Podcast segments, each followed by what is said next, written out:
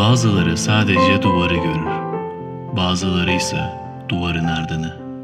Psikiyatri ve duvarın ardı başlıyor. Merhaba herkese. Cengiz ben. Yeni bir podcast kaydıyla karşınızdayım. Bugün 1 Mayıs Cuma. Emek ve Dayanışma Günü. Tüm emekçilerin kutlu olsun. Ankara, Çankaya, Bahçelievler'den bu kaydı gerçekleştiriyorum. E, Son dönemde podcast konusuyla ilgili istek parça istermiş gibi birkaç birkaçtan da fazla açıkçası e, insandan geri bildirim aldım. En çok aldığım geri bildirim yeme bozukluğu ile ilgili konuşabilir misin diye. Yeme bozukluğu konusu bence çok kompleks bir konu. Yani konuşulması biraz zor. Benim adım en azından ya da benim seviyemde. Bu yani açıkçası Türkiye'de de böyle yeme bozukluğunu konuşacak düzeyde çok fazla insan olduğunu düşünmüyorum. Bu konuda ben de e, bir dönem epey araştırma yaptım. Çünkü Türkiye'deki yöntemlerle e, Avrupa'daki, Batı'daki yöntemler biraz farklı. E, O yüzden yeme bozukluğunun Türkiye'deki bakışından ben de çok memnun değilim. E, Çok e, klasik bir bakış hakim Türkiye'de. Benim gördüğüm en azından. Batı'da daha farklı uygulamalar var. Daha önceki bir podcastimde de söylemiştim. Konuşmalarımda, ikili diyaloglarımda Philip Corwood'dan bahsetmiştim. APA'nın başkanı ve yeme, yeme bozukluğu konusunda çok ciddi bir kliniğin şefi. O da gerçekten Türkiye'deki uygulamaları anlattığımda şaşırmıştım. E, Türkiye'de çok fazla bozukluğu kliniği de yok zannedersem. Yani benim bildiğim yok. Vardır belki de. E, Uygulamalar nasıl ilerliyor onu bilmiyorum. İşte Philip Corwood farklı olarak ne demişti bana ya da bana derken aslında sunumunda da vardı. Onlar mesela elektrokonvizif terapinin yeme hastalarında uygulandığını Philip Corwood söylemişti. Yani yeme bozukluğu hastalarına elektrokonvizif terapi yani bu halkın deyişiyle şok e, terapisi, şok tedavisi denilen şeyi uyguluyorlardı ve bundan fayda görüyordu hastalar. Bunun e, pek çok bilimsel çalışmasını ve makale düzeyinde yapmıştı ve o sunumda da göstermişti. Yine de daha konvansiyonel bir bakışla Türkiye'deki klinikler için bu herhalde epey zaman alacak bir yöntem. Açıkçası ilginç tarafı şu. Türkiye'de elektrokonvizif terapi pek çok batı ülkesine göre de çok fazla yapılıyor. Yani aslında kullanmadığımız bir tedavi de değil. Yine de böyle bir e, alışkanlıklar işte değişmesi zor. Hep böyle bir belli bir frame'in içinde kalmaya çalışıyoruz. Bazen çerçeveden çıkmamanın da faydaları var elbette. Daha az hata yapmak adına. İşte tabii daha fazla fayda vermek adına bazen daha fazla hata yapma riskini de herhalde insan alabilir. Herkesin yürüdüğü yoldan yürüdüğümüzde herhalde herkesin vardığı yere varırız diye düşünüyorum. Bazen evet belki de herkesin vardığı yere varmak nihai hedefimiz olabilir. Bazense işte bir risk almak zaman zaman gerekebilir. Bilimsel riskler bunlar tabii öyle hani Rus ruleti değil. Şimdi işte bu elektrokonvizif terapiden bahsettim. Yani sonun sonuç olarak yani sözün özü yeme bozukluğu anlatmayacağım. Çünkü zor bir konu yani nereden anlatılacağı zor bir konu. Ama anlatacağım onu da yani biraz daha okumaya devam edeceğim. En azından bazı yanlış bilinen mitleri düzelsek bile iyi olur. Yani zaman zaman evet bir konu hakkında konuşmak için kendimi çok yeterli hissetmiyorum. Tabii ki diğer bundan önce konuştuğum konular çok yeterli olduğum için mi konuştum? O da tartışılır. Genel olarak zaten bu podcast işini böyle bir motivasyona çevirmek, bir konu hakkında konuşacaksan onun öncesinde onun için okumak e, güzel bir motivasyon. E, insanlara bir şey söyleme motivasyonu bir performans kaygısı yaratıyor ve performans kaygısı elbette daha fazla okumayı sağlayan bir şey. Onun yanında tabii mükemmel olmak gerekmiyor bir şey yapmak için. Bunu da e, destekleyici psikoterapi kitabında okurken derneğin bizim destekleyici psikoterapi başlıca Glenn Gabbard'ın editörlüğünde bir kitapta. Oldukça hoşuma giden bir örnek vardı. Yani bunu belki de hayatımızın pek çok kısmına uyarlayabiliriz. Tabii psikiyatristler için daha uyarlanabilir bir şey. Hasta işte doktoruna kızgın, muhtemelen karakter patolojisi olan bir hasta ve doktoruna size gelmemeliydim, siz beni iyileştiremediniz. İşte o annemin bahsettiği adama gidip tedavi olmalıydım. İşte o adam hem Harvard tıp mezunu, sen değilsin. İşte senin ikinci sınıf bir psikiyatrist olduğunu biliyordum gibi. Biraz öyle incitici şeyler söylüyor. Bunu pek çok defa hani kendinize de söylendiğini düşünseniz. Yani bunu pek çok meslek grubu için de uyarlayabiliriz. İnsanı böyle bir e, yetersiz hissettiren, değersiz hissettiren bir şey. Öte yandan e, psikiyatristin verdiği cevap bence çok bilgeceydi. Gerçekten pek çok insanın da belki de hayata böyle bakması gerekiyor. Yani psikiyatrist hastaya yani sizi tedavi etmem için mükemmel olmam gerektiğini düşünmüyorum. Yani sizi mükemmel olmadan da tedavi edebilirim. En azından bunu deneyebiliriz beraber. Sizin bahsettiğiniz psikiyatristin de mükemmel olmadığına bahse girerim diyordu. Yani ben de düşündüm bir konuyu anlatmak için mükemmel olmam gerekmiyor. Elbette bunun için çaba gösterebilirim, çalışabilirim, okuyabilirim. Ama mükemmel yapmadığımı biliyorum. Bahse girerim. Diğer bunu yapanlar da mükemmel değildi. E, o yüzden kendimce yani mükemmel olmadığımı düşündüğüm konularda da konuşmaya zaten devam ediyordum. Yine buna devam edeceğim. Ama bugün biraz mükemmel olduğumu düşündüğüm bir konu hakkında konuşacağım. Yani belki işte bildiğim konular arasında nispeten iyi bildiğim bir konu. O yüzden yani yoksa mükemmel olmak haşa. Şundan dolayı biraz öyle söyledim. E, elektrokonvizyon terapiyi konuşacağım. Yani o yeme bozukluğu hikayesini anlattım ama asıl elektrokonvizyon terapiyi konuşacağım.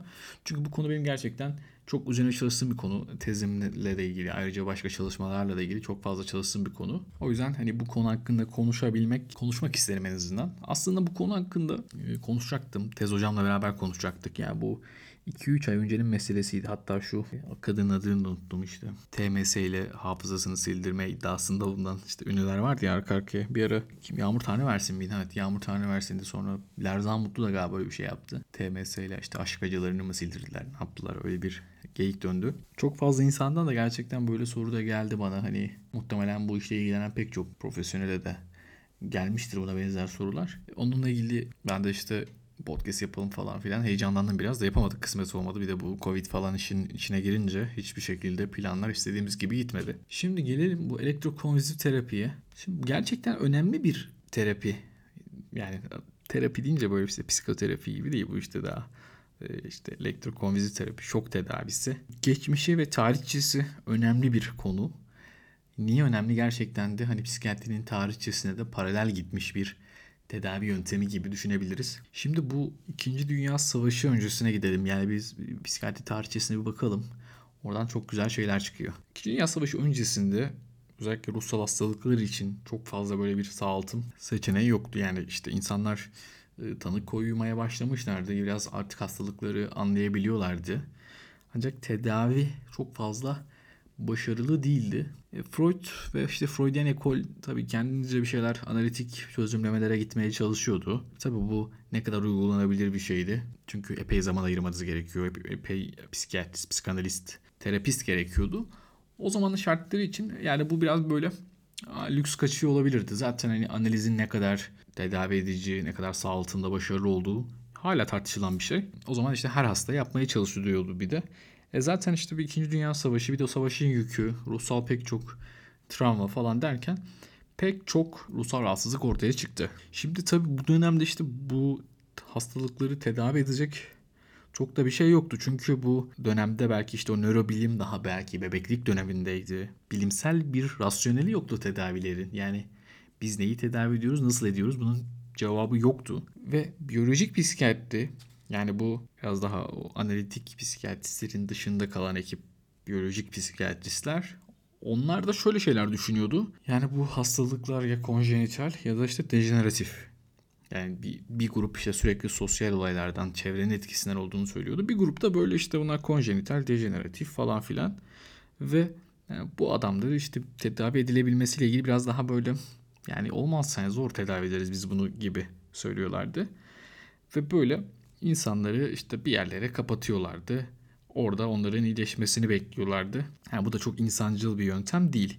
Yani böyle bir terapotik bir nihilizm denilebilir bu davranışı. Ee, aslında çok böyle hani EKT ile de ilgili kısaltması işte elektrokonvizyon terapinin EKT. EKT diyeceğim kaydın ilerleyen yerlerinde de. Şimdi EKT ile de ilgili çok fazla işte brutal olduğuna böyle çok işte böyle haşin bir tedavi olduğuna ya da çok ilkel gözüktüğüne dair şeyler olsa da aslında o zaman işte bu EKT, yine insülin koma terapisi, hatta bu prefrontal lobotomi, somatik sağaltımların ortaya çıkması işte bu terapötik nihilizmin aslında tam da karşısıydı. Yani bu insanları biz belki tedavi edebiliriz. Yani bu insanları bir yere kapatıp onların hayatlarının sonuna kadar orada kalmasındansa bir şeyleri deneyebiliriz. Yani her ne kadar işte bugün baktığımızda ne kadar ilkel, ne kadar işte vahşice gözükse de bir yandan aslında daha büyük bir vahşetin karşısında bir akımdı. Yani hikayeyi biraz böyle gerçekten herhalde daha dışarıdan bakmak lazım. Bakınca tabii buradan yani işte o zaman mesela e, lobotomi yapan adam Nobel ödülü alıyor. O zaman işte lobotomi kıymetli oluyor. Yani işte hani hep şey muhabbeti vardır ya tarih işte günün şartlarına göre değerlendirilir falan. İşte bugün baktığımızda çok saçma falan diyoruz. O zaman Nobel ödülü alıyor lobotomiyi yapan adam. O yüzden biraz herhalde hikayeyi öyle okumak lazım. Nasıl böyle bir işte tedaviler çıktı bu işte konvizif terapi yani şok terapisi. Bu arada o zamanki konvizif terapi e, henüz daha elektriksel aktiviteyle yapılan şey değil. Onu da anlatacağım. Bir takım nöbetler ortaya çıkıyor ve bunu işte psikoz hastalarında iyi olduğunu yani psikoz hastalarını iyileştirdiğine dair gözlemler ortaya çıkıyor. Öyle gözlemler oluyor. Ve biz buna devam edelim. Yani bu işe bir bakalım nasıl oluyor falan diye çalışmalarını arttırıyor bilim adamları. Yani en başta kullandıkları şey elektrokonvizif terapi değil. Yani konvizif bir terapi var. Yani bir şok var ama şoku elektrikle vermiyorlar. O zaman kimyasal şok. Onu da işte kamfor yağı ve pentil entetrazol gibi kimyasal maddelerle yapıyorlar. O zaman bunu yapan adam işte Meduna çok o da çok meşhur. Daha sonra Cerlitti ve Bini tarafından 1938'de elektriksel şok ilk defa yapılmaya başlanıyor. Ve işte EKT'nin sayesinde diğer şok terapileri ortadan kalkıyordu. Çünkü bunun asıl nedeni de aslında yine her ne kadar böyle elektrik vermek ne kadar işte brutal gözükse de kimyasal nöbetlere göre elektrik verilerek yapılan ortaya çıkarılan nöbetler daha kontrol edilebilirdi. Yani yine baktığımızda şu günden açıkçası farklı şekilde yorumlayabiliyoruz. Tabi o zamanlar şimdi şok tedavisi veriliyor. Bilmiyorum yani insanlar hiç bu kaydı dinleyen herkes şok tedavisini ya da şok terapisini gördü mü? Kimler görmüş olabilir? Düşünelim şöyle bir. Tıp fakültesi öğrencileri psikiyatri stajındayken görebilirler. Onun dışında psikoloji için hastanelerde e, yaz stajı yapanlar görebiliyor. Yani en azından bizim hastanemize gelmiş insanlar görmüşlerdi. Hemşirelik öğrencileri göre, görmüşlerdir ya da görebilirler. Eğer böyle bir psikiyatri kliniğinde çalıştılarsa. Şimdi yapılan işlem işte elektrokonvizif terapi ilk zamanlarda herhangi bir anestezi etkisinde yapılmadı. Yani doğrudan insanları böyle işte elini kolunu bağlayarak tutarak bir şekilde nöbet geçirmelerini sağladılar. Tabii nöbet dediğimiz şey öyle bütün vücudun kasıldığı bir nöbet. Yani generalize bir nöbet. Baktığınız zaman gerçekten ürpertici bir görüntü. Ürpertici olmadığını söyleyemem. Şimdi bir yandan zaten elektrokonvizif terapinin yaygınlaştığı zamanlarla antipsikiyatri akımının yükselişe geçtiği zamanlar da birbirine paralel. Şimdi elektrokonvizif terapiden sonra zaten bir süre hani bu anestezisiz yapıldı zaten.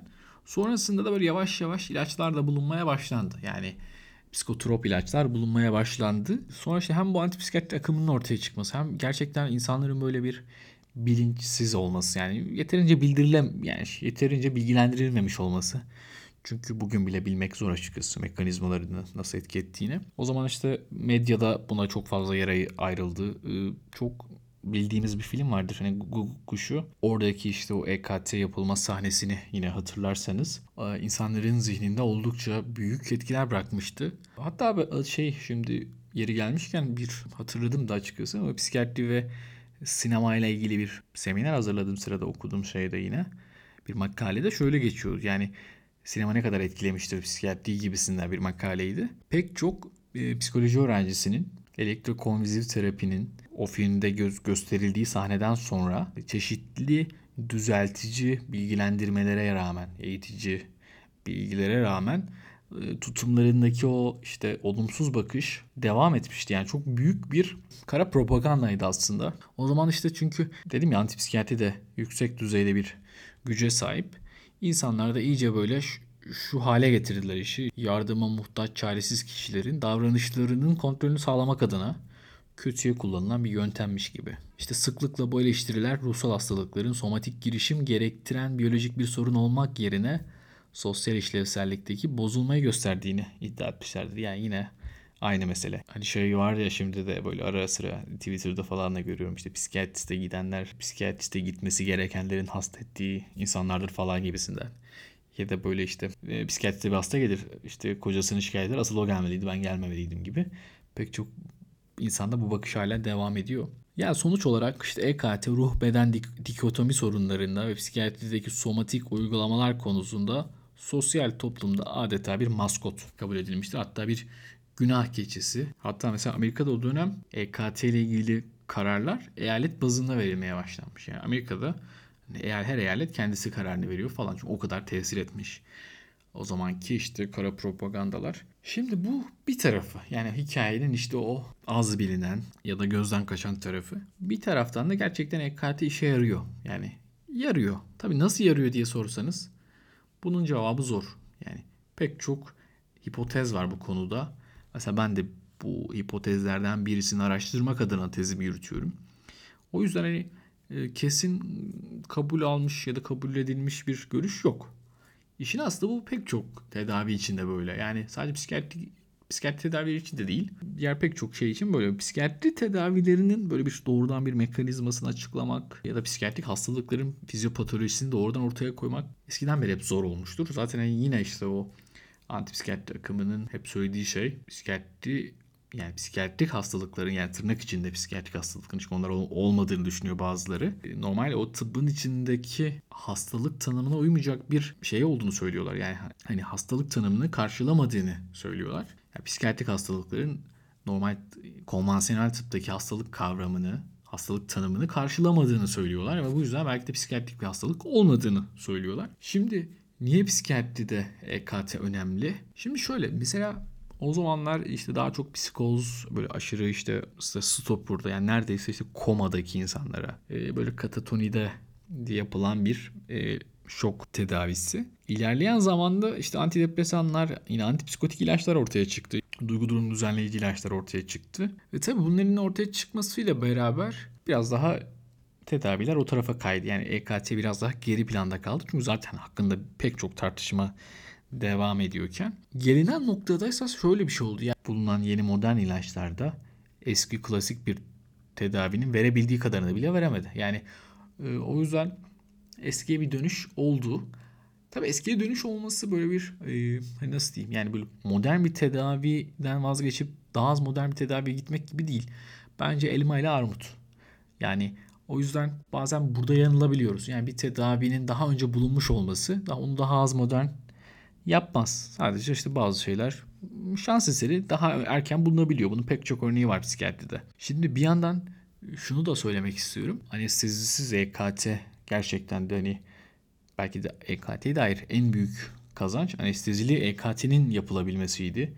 Anestezi yapma cesaretini göstermeleriydi insanlar. Çünkü anestezili EKT'den sonra sonra anesteziye dair riskler ortaya çıkmaya başladı. İşte anestezinin solunum depresyonu, yine anestezik maddelere işte bir reaksiyon gibi. Ama bir taraftan da anestezisiz dönemdeki işte o kemik kırıklarını, işte o başka spinal kort yaralanmalarını önlemiş olduk. Bugün belki Bakırköy'e yolunuz düşerse orada böyle e, katlerin arasında şey yazar işte anestezili EKT diye yazar. Böyle yeni başladıysanız psikiyatriye ya da ne bileyim yeni bir işte bir stajyer bir e, öğrenciyseniz ya anesteziyle EKT ne demek? EKT zaten anesteziyle yapılmaz mı gibi bir primitif soruyu kendinize sorarken e, bulabilirsiniz. İşte bir dönem yapılmıyormuş. Yani bizim mesela yani benim mesela hocalarım yapılmadığı dönemde çalışan insanlar yani çok uzak zamanlar değil. O yüzden böyle çok aşırı aşırı tarihi bir şey değil bu. Şimdi son dönemde işte EKT niye neye yapılıyor? İşte tedavi dirençli hastalarda daha çok yapılmaya başlanıyor. Yani işte mesela bir depresyon varsa hani her depresyona değil ağır depresyona ağır depresyonu da tedaviye yanıt vermeyenine yine belki şizofreni için aynı şeyleri söyleyebiliriz. Öte taraftan belki de şu an klinik kullanımda en önemli yeri hemen tedaviye yanıt vermesini istediğimiz hastalar. Çok yoğun intihar düşünceleri olan ya da işte çok yoğun işte katatonik belirtileri olan e, depresyonu çok ağır, çok kilo kaybetmiş, işte çok retarde hastalarda ya da psikotik depresyonda EKT tekrar böyle bir e, ışığını tekrar parlatmış. Pek çok hipotez var demiştim EKT ile ilgili. Yani EKT nasıl etki eder gibisinden. Şimdi bir nöbet geçirtiyor insana. Bu nöbetin sonucunda bir iyileşme meydana geliyor. Tamam bunu işte şizofreni hastalarına nöbet geçirdiklerinde fark etmişler. Sonrasında yani bu iş biraz daha bakalım. Yani bu nöbet midir bütün mesele? Yani nöbet geçirdiği için mi oluyor? Nöbet geçirince insanın işte beyninde ne değişiyor falan filan. Bunun üzerine araştırmalar olmuş. Bir grup demiş ki işte bu çeşitli nöroendokrin parametreleri etki ediyor. Mesela ne bileyim prolaktin arttırıyor falan. Ondan dolayı şey yapıyor. E, bir grup işte demiş ki bu e, antidepresanlara benzer etki yapıp onlar gibi etki gösteriyor. Otonomik kuramcılar, otonomik hipotezi savunanlar işte bu parasempatik sempatik deşarjı değiştirip öyle etki gösteriyor diyenler var. Hatta eşileri götürüp son dönemdeki EKT'lerde aslında sadece anestezi maddelerin bile iyi geldiğini iddia edenler var. E, pek çok hipotez devam ediyor. Yani şimdi şöyle baktığınız zaman hani nörobilim açısından da incelediğiniz zaman EKT'nin tam olarak hangi işte e, nörotransmitterler, hangi nöromediatörler aracılığıyla etki ettiğini bilmek de zor. Yani mesela şöyle bir örnek vereyim. EKT ilginç bir şekilde Parkinson hastalarını da tedavi ediyor. Mesela Parkinson hastası. Şimdi biz biliyoruz ki Parkinson hastalarında işte o dopamin reseptörlerinde bir şey var. Yani başlıca dopaminin azlığı diyelim hani ya da reseptöre gitmesindeki azlık falan diyelim. Parkinson'u tedavi eden bir şey bir yandan. E bir yandan da dopaminin işte artışı fazlalığı nedeniyle ortaya çıkan psikozun, şizofreninin de tedavisinde. Yani bu nasıl bir tedavi? Hani hem şizofreniye iyi geliyor hem Parkinson'a iyi geliyor. E şimdi yani bunun olayı ne? E, o yüzden gerçekten de karmaşık. Şudur diyebileceğimiz bir şey yok. Pek çok işte hipotez var ama şudur diyebileceğimiz bir şey yok. E bir ne yapıyor? Bir de şimdi bu tamam yani sonuçta mükemmel tedavi değil. Çok az mükemmel tedavi var. Yani benim bildiğim bilmiyorum yani çok az mükemmel tedavi var. Şimdi EKT'nin yan etkileri nelerdir? Bir onlara bakalım. Yani bu anestezi ile ilgili yan etkileri bahsettim. Bir de gerçekten hani o EKT'nin unutkanlık yapması gibi bir durum var. Yani EKT unutkanlık yapıyor. Yani bu retrograd ve anterograd da olabiliyor. Yani işte geçmişe yönelik ve ileri yönelik. Tabii geçmişe yönelik daha çok oluyor. Nadiren ileriye yönelik unutkanlık oluyor. Birkaç haftalık bir unutkanlık yapabiliyor. Bazen gerçekten uzayabiliyor. Hani buna yani yok diyemeyiz. Ama işte insanlarda bilinenin aksine gerçekten de hani daha az yan etki yapıyor. Hatta ben e, çoğu zaman şöyle söylerim de yani sandığınız tedavilerin pek çoğuna göre daha az yan etki yapıyor. Yani bir antidepresan ya da bir antipsikotik kullanıldığı zaman metabolik yan etkileri ne yazık ki var. İşte EKT'nin en azından öyle bir yan etkisi yok. E, tabii EKT de zor bir şey. Yani hani yat, yatış gerektirebiliyor. Yatış olmasa bile bir gitme gelme bir mesafe yolculuk gerektiriyor. Takip gerektiriyor. Olursa böyle bir tarafı var. Bazen çok işe yaramadığı oluyor. O da şöyle açıkçası. Yani bir pek çok tedavi denenip başarısız olunca EKT'ye gelinen bir noktada EKT de zaman zaman o kadar bir etki göstermeyebiliyor. Şimdi şu bence EKT'ye bakışı özetlemek adına önemli bir şey, bilgi. Ben de okuduğumda çok mantıklı gelmişti. Yani bu biz diyoruz ki işte EKT psikotik depresyonda çok faydalıdır. Psikotik depresyonu biraz anlatayım. Psikotik depresyon bildiğimiz o klasik majör depresyondan farklıdır biraz. Psikotik depresyonda böyle sanrılar da vardır. İşte hezeyan dediğimiz şey. Bazen varsanılar vardır böyle işte işitme varsanır daha böyle aşağılayıcı nitelikte şeyler söyler. Sanrılar hep böyle bir nihilizmle ilişkilidir. Yani yok ol, yok olmakla alakalıdır. Suçluluk temalarıyla alakalıdır. Yani işte işte çürüyorum, işte iç organlarım çürüyor, bağırsaklarım çürüyor, işte yok oluyorum gibi. E şimdi böyle bir depresyon olunca buna doğrudan antidepresan vermiyor klinisyenler. Çünkü ortada psikotik bir şey var. O yüzden bu hastaları çok daha hızlıca EKT yönlendiriyorlar. Daha hızlı EKT yönlendirildiği zaman insan yani o depresyon belki kronikleşmeden tedavi edilmeye çalışıldığında daha iyi bir yanıt alınıyor. O yüzden belki psikotik depresyon denilen şeyin daha iyi tedavi edilebilmesinin sebebinin daha erken tedaviye başvurması olabileceğini iddia ediyorlar. Spiker ve arkadaşları 1985'teki makalesinde öyle çok yeni falan da değil. Şimdi kimlere EKT yapılmazla ilgili pek çok tartışma var. İşte kişilik bozukluğuna yapılmaz diyenler var. Yapılabilir diyenler var. Yani yeme bozukluğunda mesela biz hiç yapmadık ama yapıyor işte yapan yapıyor. Ya açıkçası net kesin bir kontraindikasyon yok. Burada gerçekten insanın bilmesi, kendine güvenmesi, bir rasyonelinin olması en önemlisi. Yani bir klinisyen. Yani bir tedavi diğer tedavilerden, konvansiyonel git hadi, konvansiyonel tedavilerden fayda görmediyse hasta. Evet buraya yönlendirilebilir.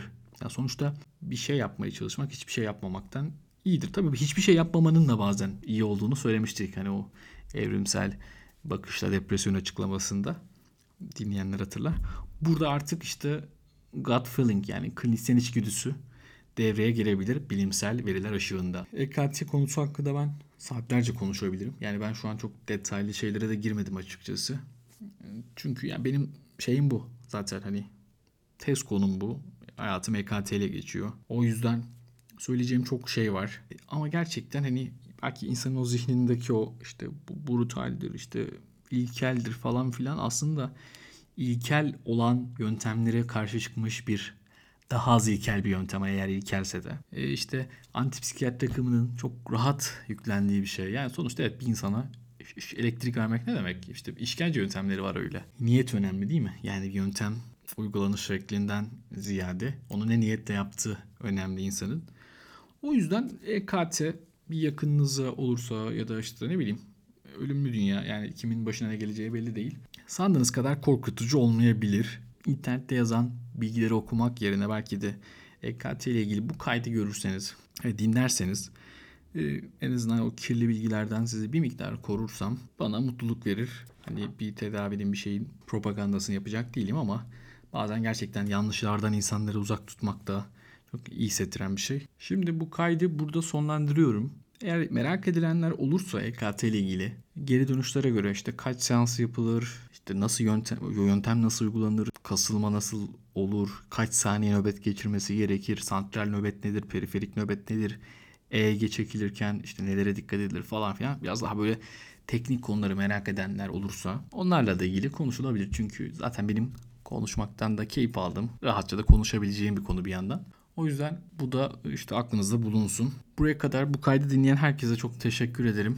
Kendinize iyi bakın. Hoşçakalın.